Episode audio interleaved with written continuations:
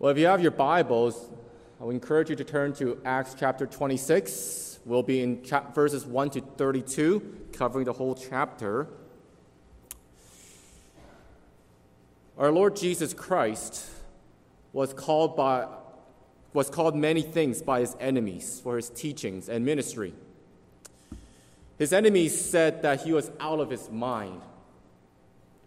They said that he was performing miracles and signs by the power of Beelzebub, namely, by the power of the prince of demons.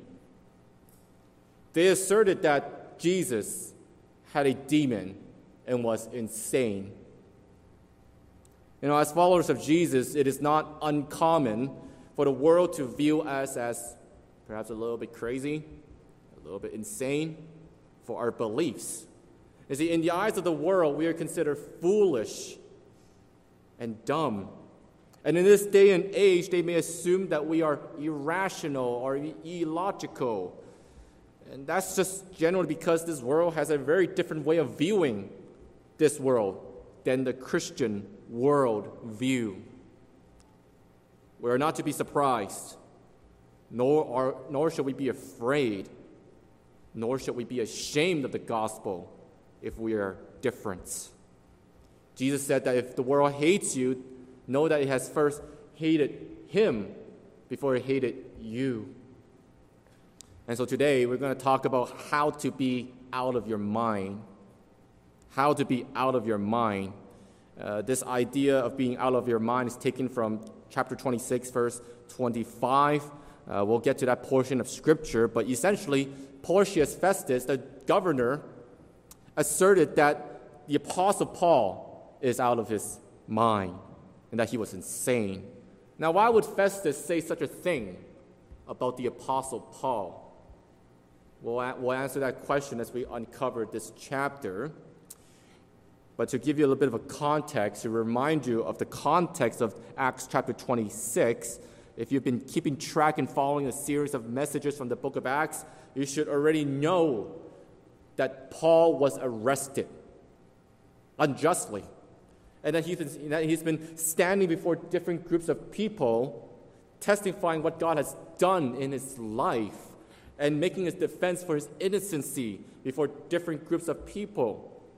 And now, Paul will stand in this chapter before King Agrippa and thousands of influential and powerful people in the audience hall. If you've read or read through chapter twenty-six, in advance, you may notice that Paul's defense before Agrippa seems rather repetitive from his re- previous defenses before the Jewish council, the Sanhedrins, uh, and, and Felix and Festus. But perhaps the repetitiveness may offer us a practical lesson to reflect on. Perhaps most of us will never stand on trial and make a defense for ourselves multiple times in our lives. Perhaps in some sad situation, when given an opportunity to make a defense for our Christian faith, some may just surrender, even in their first trial.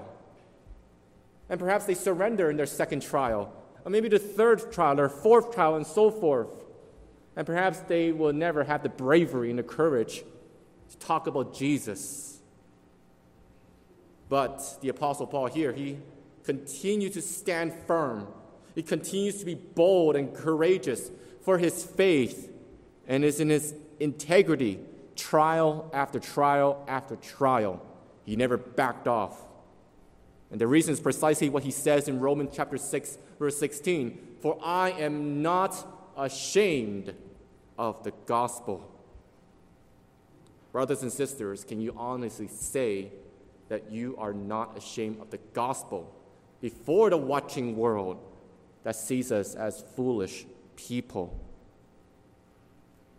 See, the Apostle Paul used every opportunity to bear witness about Christianity, to bear witness for Christ faithfully, anytime, anywhere, in every circumstance, to the best of his ability, to the glory of God, regardless of the consequence.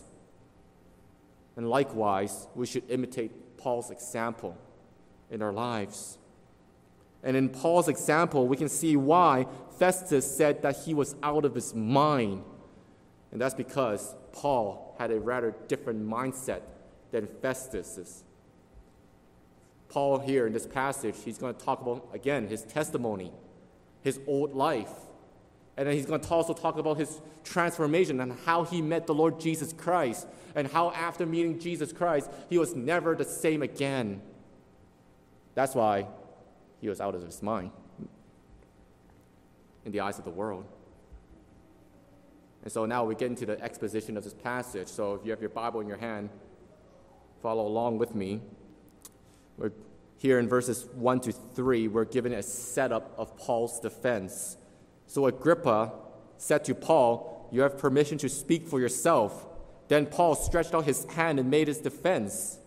You see here, after Festus in the previous passage gave a brief presentation regarding the nature of the hearing of Paul, Agrippa, Agrippa grants the Apostle Paul the permission to make his defense. And certainly, Paul is always ready to make his defense as he stretches out his hand and makes his defense with confidence. You see, this lifting of the hand is a rather dramatic scene. We must remember that Paul is a prisoner, or more accurately, he's, he's in custody right now. And as he's lifting up his hand, he's also lifting up the chains that are strapped on his hands, linking him to the Roman guards. And as he's lifting up the chains, you can probably hear the clanging noises. And in verses two to three, in this part of the text, Paul here says that he's given a special privilege and honor to present his defense against the Jews, Jewish, the Jews' accusation before King Agrippa. So Paul says here, "I consider myself fortunate that it is before you, King Agrippa. I am going to make my defense today against all the accusations of the Jews, especially because you are familiar with all the customs and controversies of the Jews. Therefore, I beg you to listen to me patiently." See, Paul considers this moment fortunate as he gives his defense. And majority of the time, this word fortunate is, can be translated as blessed, which can mean fortunate or happiness. Paul here is characterized by joy, and that he is blessed by God to be able to stand before the king and also to thousands of people to give his defense. Now, why is Paul so fortunate here? Why is he fortunate to stand before King Agrippa? Well, Paul is fortunate. He feels fortunate because Agrippa is familiar with the Jewish practice. So he's rather knowledgeable, and he's qualified to hear his case. He would not be He would not have a prejudice against Paul like the Sanhedrin, the Jewish council. He would not be uh, careless or nonchalant like the Roman governors. Agrippa has been known for being pious about the Jewish practice, even as a king. And so that's why Paul here compliments the king, that he knows and he's familiar with the custom and controversies of the Jews. That is the Jewish practice. And so therefore, Paul here begs He begged Agrippa to be patient with him as he makes a rather lengthy and detailed defense. You see, Paul's defense is a bit distinct and unique from all of his other defenses. Uh, he is speaking directly to King Agrippa, and the rest of the people are listening. And what is Paul's end goal here in this defense? Why does he tell Agrippa to be patient with him? Well, his goal is to point King Agrippa to the Lord Jesus Christ. He wasn't, he wanted to point the king to the true king, King Jesus, because Jesus is the fulfillment of the Old Testament. Jesus is the messianic hope that, that King Agrippa may have been anticipating. And the way Paul is going to get to his end goal is to connect his hardship and his story ultimately to Jesus. And furthermore, as we are going to look at this passage, Paul begins with the resurrection and concludes with the resurrection in verses eight and twenty-three. And so his focus is convincing the people and also conv- convincing Agrippa about the resurrection of Jesus. That is the theme here. And Paul is going to turn his hearing, he's going to turn his trial into a testimony, an opportunity to tell King Agrippa about Jesus Christ. And so he begins his defense with a story, his upbringing, by talking about his old mindset. He had an old mindset that rejected Christ, and we see that in verses four to thirteen.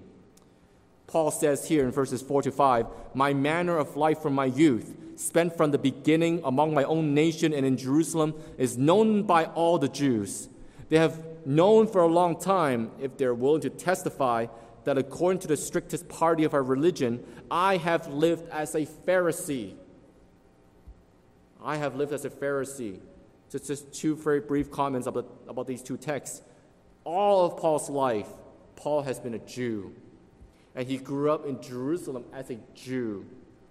And second, Paul was a pious Pharisee. He was a part of a group known for its strictest strictness of Judaism. So Paul's faith as a Jew was not a violation of his Jewish heritage. He was a Jew. He was a faithful Jew. He was as faithful as he can be. And then in verses six to eight, Paul explains that he's on trial because of the resurrection of the dead.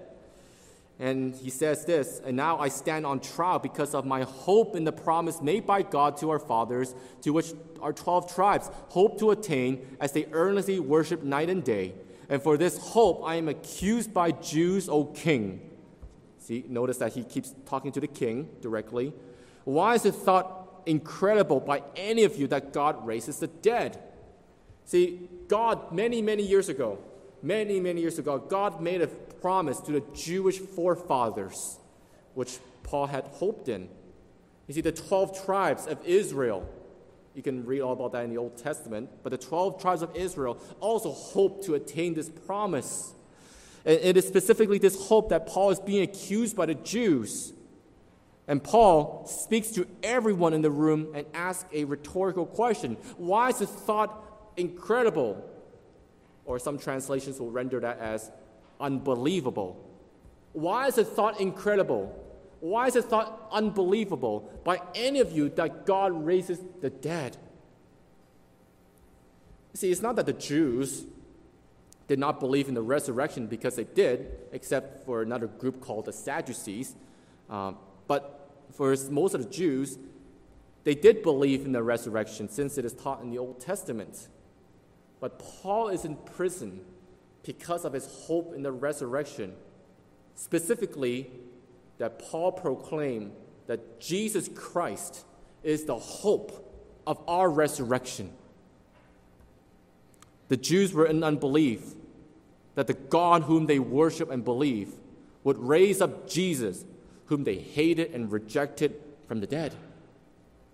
And so, in some, in some of the stories, these Jews created a conspiracy whereby the apostles came and stole Jesus' body, according to Matthew chapter twenty-eight. And earlier in our study in the book of Acts, the apostle Peter and John were preaching the gospel of Jesus Christ in Solomon's portico. And then Luke tells us that the Jewish leaders, they're greatly annoyed. Why were they annoyed?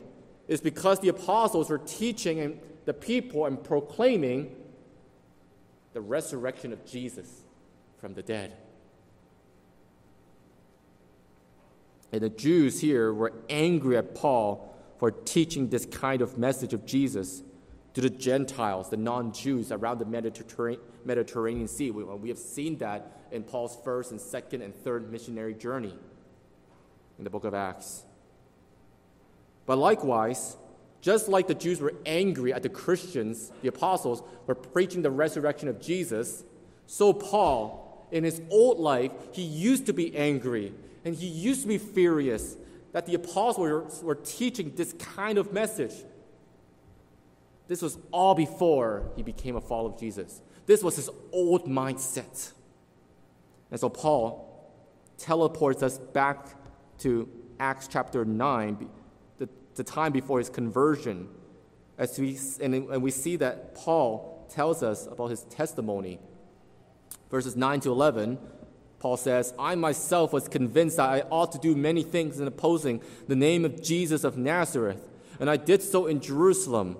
I not only locked up many of the saints in prison after, after receiving authority from the chief priests, but when they were put to death, I cast my vote against them, and I punished them often in all the synagogues and tried to make them blaspheme. And in raging fury against them, I persecuted them even to foreign cities. See, just as the Jews opposed the preaching of Jesus and the, resur- the resurrection by the apostles, Paul was also convinced from his Jewish beliefs to oppose the name of Jesus of Nazareth. And Paul here demonstrated his opposition against the Christians, the early followers of Jesus, with action. What did he do? When he was in Jerusalem, he arrested and locked up believers after receiving authority from the chief priests. He also supported the death of many believers, such as the martyrdom of Stephen in Acts chapter seven. He persecuted and ravaged the early church. He punished them. He made them blaspheme against the Lord Jesus Christ. And he persecuted them in raging fury, even to fo- uh, foreign cities like Damascus. Paul was a very pious Pharisee, but he was also an enraged religious man.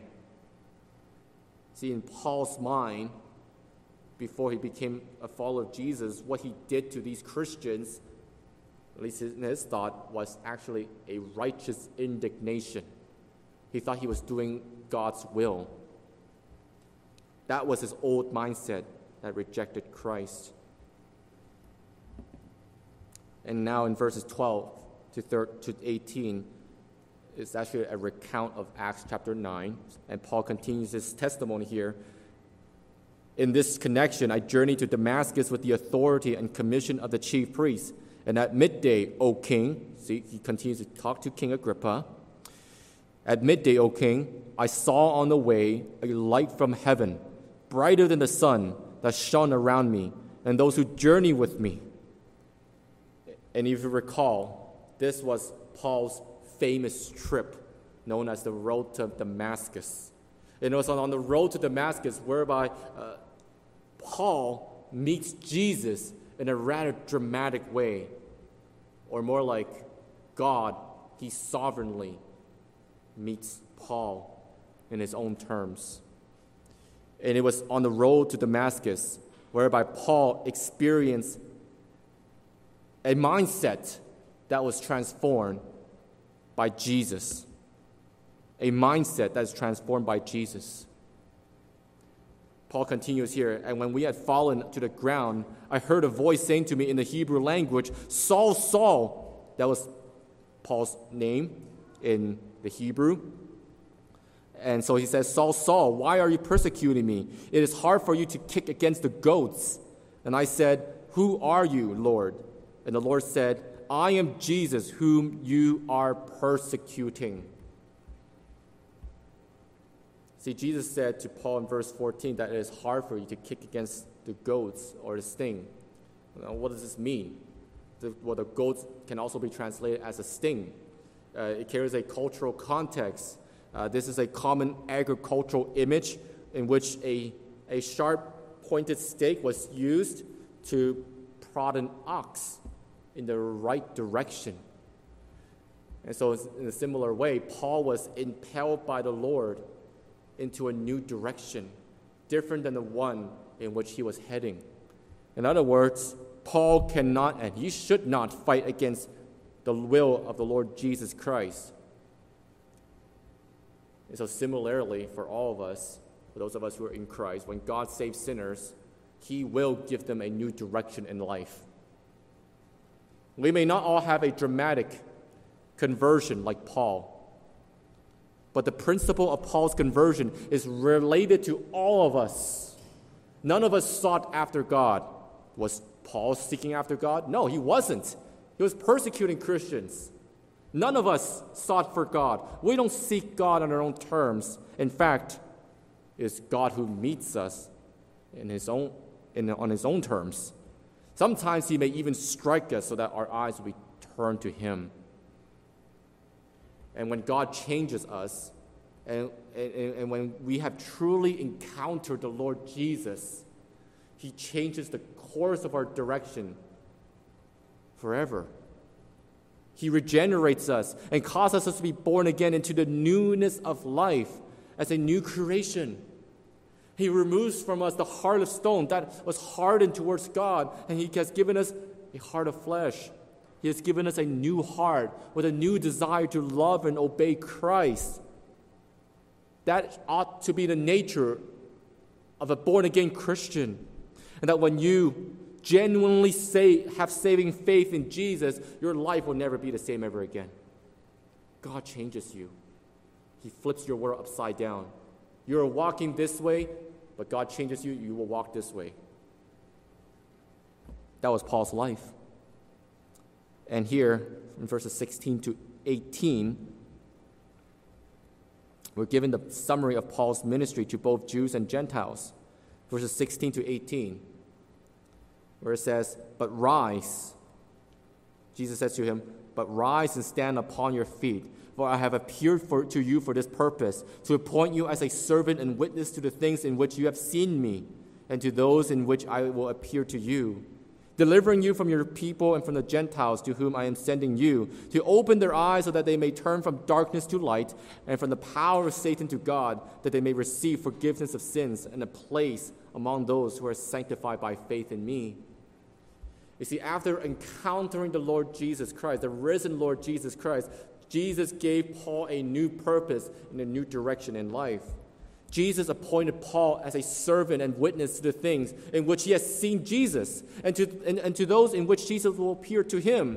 And it's that such purpose and direction given by Christ would put Paul in opposition against those who wanted to kill him, because he preached the one whom he used to persecute. And Jesus promised that he will deliver Paul from his people, that is the Jews, and from the Gentiles.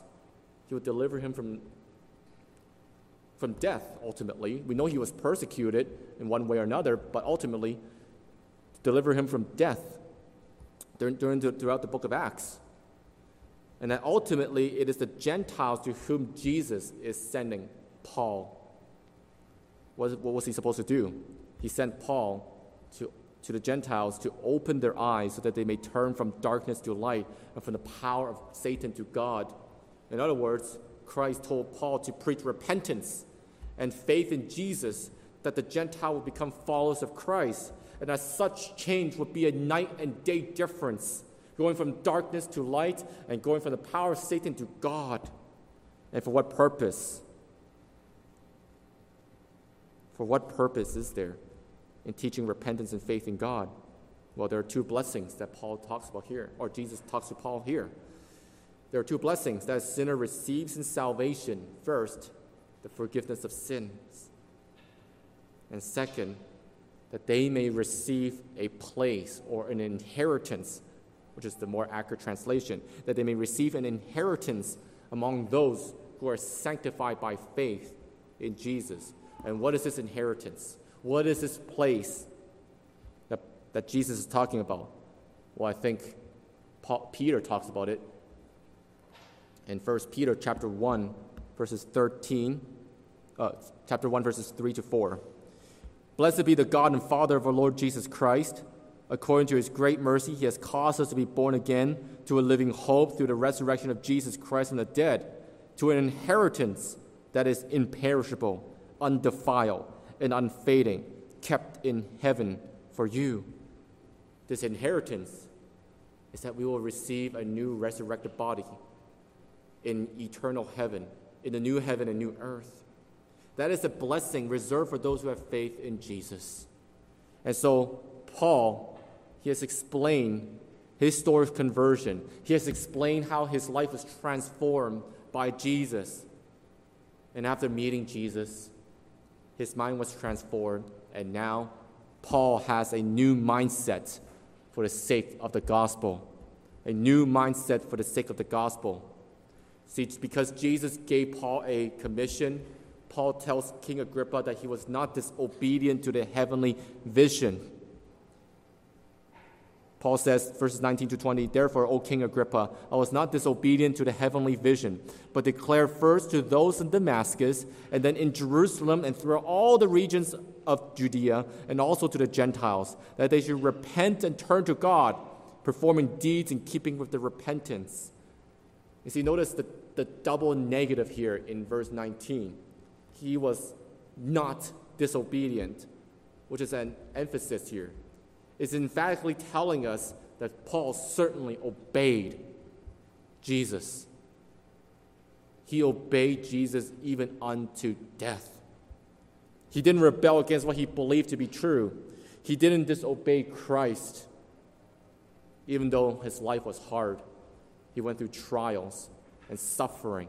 And that is, is should be the mark of a Christian, that you go through suffering. Because Paul says that all those who desire to live a godly life will experience persecution. Paul was sold out to following Jesus and to fulfilling his ministry, his call to ministry.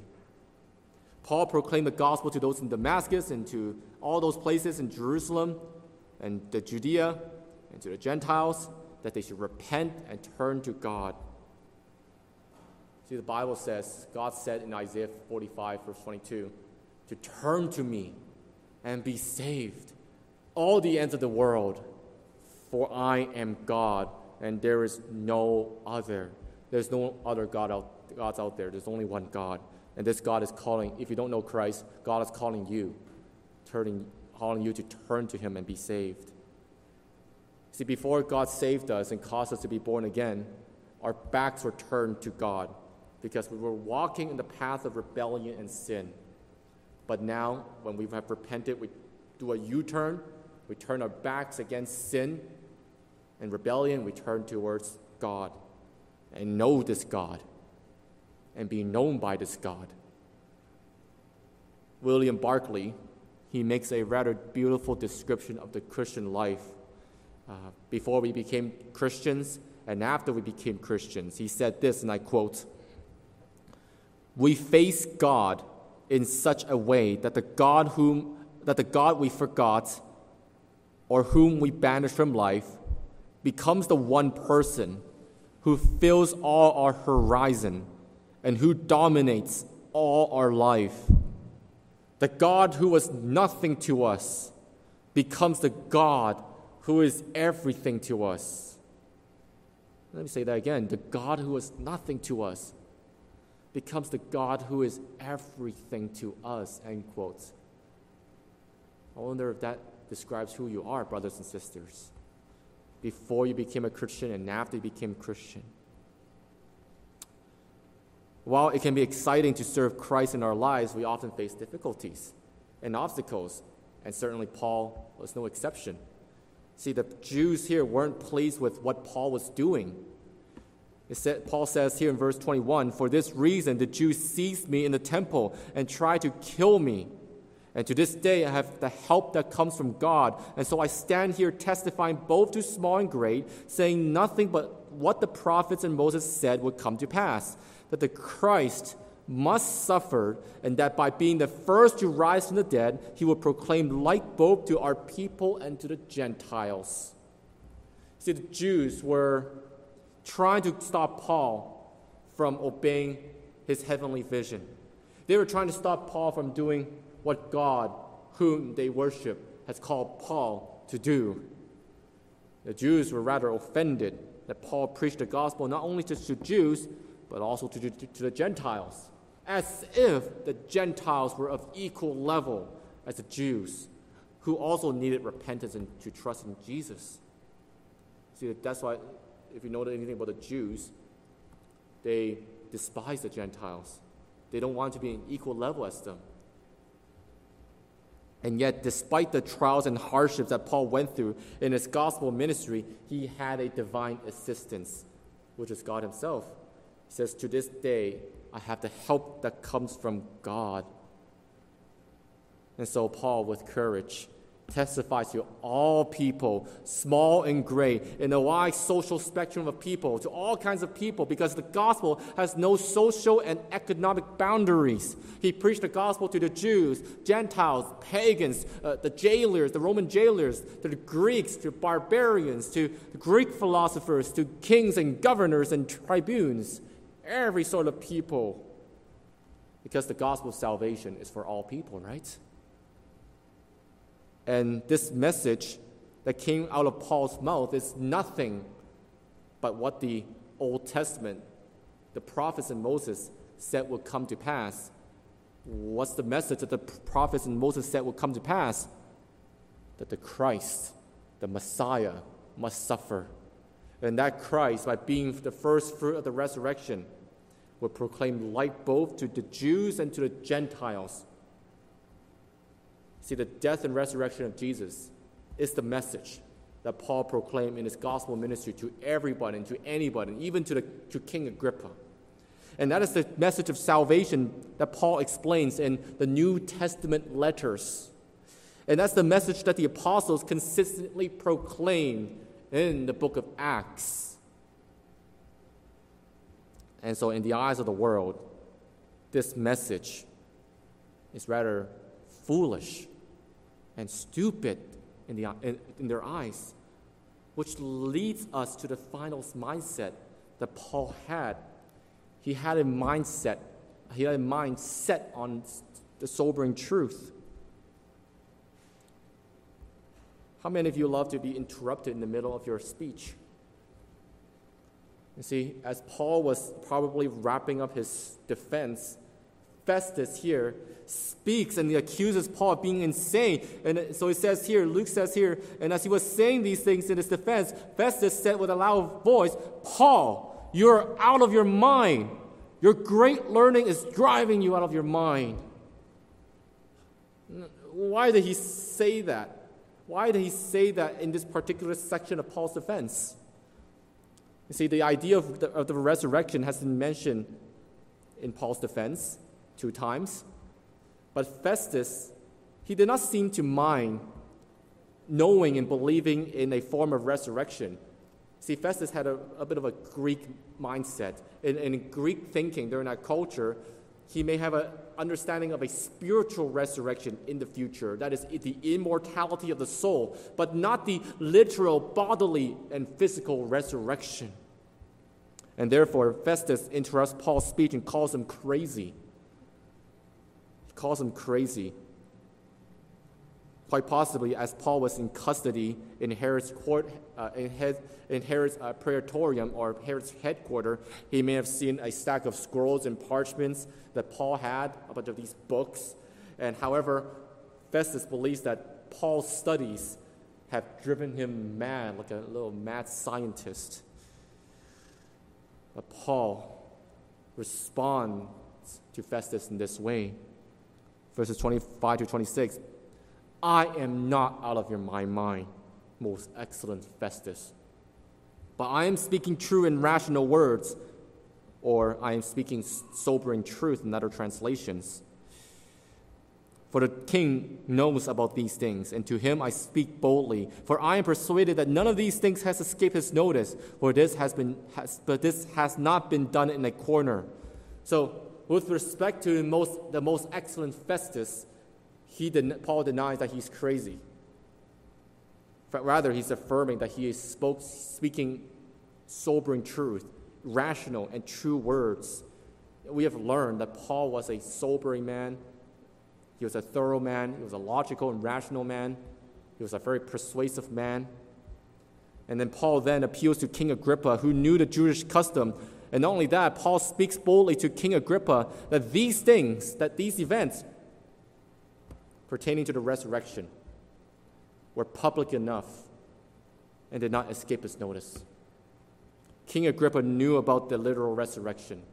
He knows about the prophets and the teachings of the Old Testament. He is capable of understanding and appreciating the claims of Paul.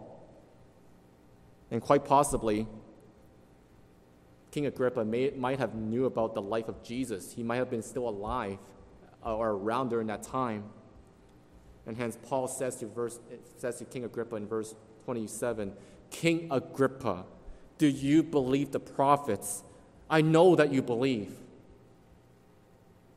See, King Agrippa is not like Festus. He's not a Roman per se. King Agrippa is familiar with the Jewish custom. He has some acquaintances with the Moses, if Moses and the prophets. And so in the question here that Paul put, gives to King Agrippa, puts him in a dilemma. He's given a decision to decide whether to believe in Paul or not.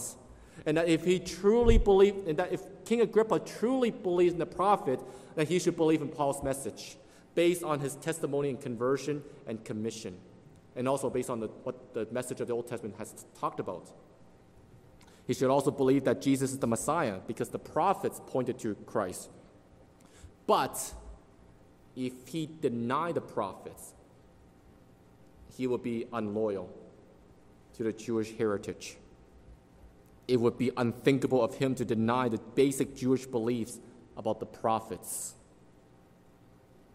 See, what's rather ironic in this atmosphere, as I think about it, what's rather ironic in this atmosphere is that King Agrippa is actually the one on trial before Paul with the gospel message. What is your decision, King Agrippa? What are you going to do about the prophets? Do you believe it? You, I know you believe it. However, unwilling to humble himself, he chose to dodge the obvious question by responding to Paul, in a short time, would you rather, would you persuade me to be a Christian in such a short time? Certainly, Paul is a persuader. He tries to persuade and convince sinners to come to faith in Christ. And with such a long speech in such a short time, Agrippa senses the pressure from Paul to become a Christian. But he would not. Agrippa, the king, as the king, was unwilling to be persuaded to follow the Messiah. That was his pride. His pride in position as the king. But Paul doesn't get discouraged here from Agrippa's response. You must remember that his testimony wasn't just heard by Agrippa and Festus. It was by thousands of soldiers in the hall. It says, Paul says here, with whether short or long, I would to God that not only you, but also all who hear me this day might become such as I am, except for these chains. What a privilege and opportunity, right?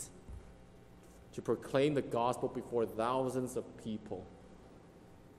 The seed has been planted in each person in that room who was listening.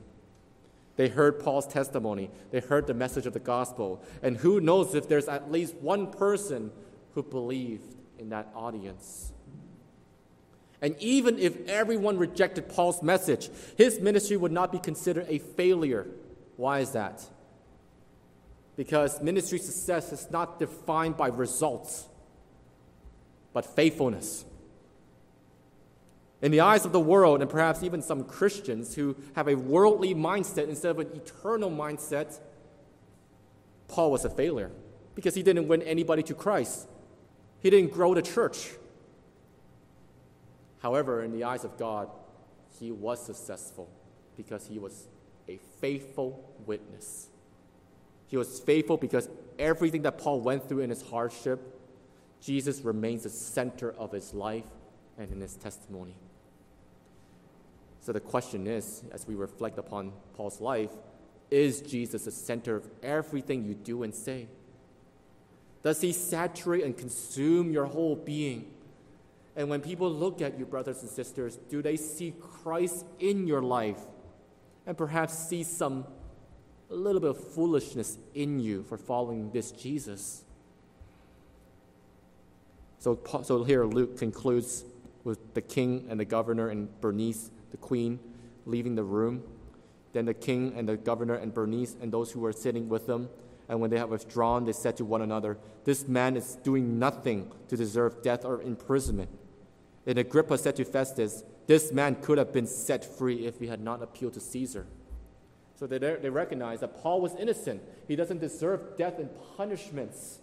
But here, we're not given a final verdict about whether Paul's innocent. But we know he's innocent. But, but Paul is still in a situation where he's treated unjustly. But, but God's providence will still remain.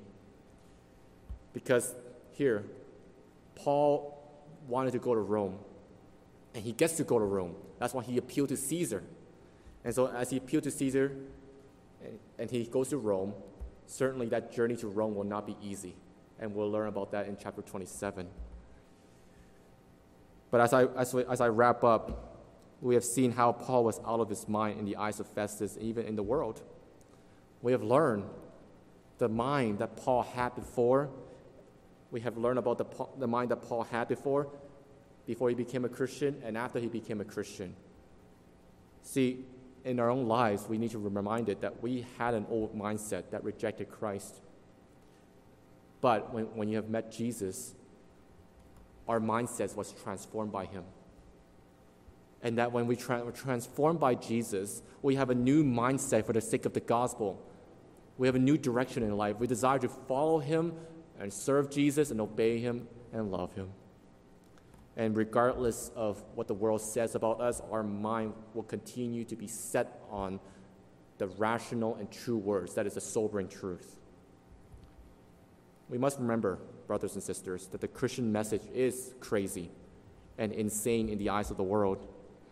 And as we have read during the scripture reading, the gospel, the, the gospel, the cross of Christ is only foolish and stupid to those who will perish in their sins because they have been blinded by the god of this world from seeing the light of the gospel of the glory of Christ. And I don't know how many of you know Christ this morning, but my friends, if you're not a Christian, if you're not a Christian this morning, and that you're placing your hope in this life and in your own self, whatever it's achievement or idols or money or fame, truly, in the words of Jeremiah, you are the foolish one in the eyes of God.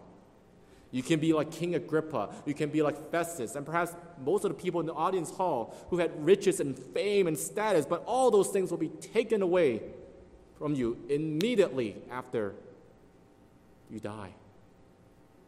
It is foolish to put all of our hope in this temporal life when you have to face the reality of eternity after this life. And that you need to know this truth, that apart from faith in Christ, you will die in your sins, and you will suffer the wrath of God for all of eternity in this place called hell. However, the good news is this, that Christ died to pay the penalty of your sins, and that he was raised from the dead to prove that he was who he claimed to be. He is the God who came to rescue you, and that you are to place your faith in this Savior, turning from your sins and give your whole life to this God who, have, who gave his life to save sinners, if you believe. But for those of us who have repented, who have believed in this message, this message of salvation is the sobering truth. This word of God is the sobering truth. This is the words of our Lord Jesus Christ, the word of God. And that this message that we have is the power of God for salvation. So brothers and sisters, when you willingly adopt a mindset that is committed to the gospel, your lives become living testimonies to the power of Christ's resurrection. You're called to be different. You're called to be holy. You're called to stand out, and you're called to make an eternal impact in your surrounding, whether university or at workplace, or, or your family members or friends.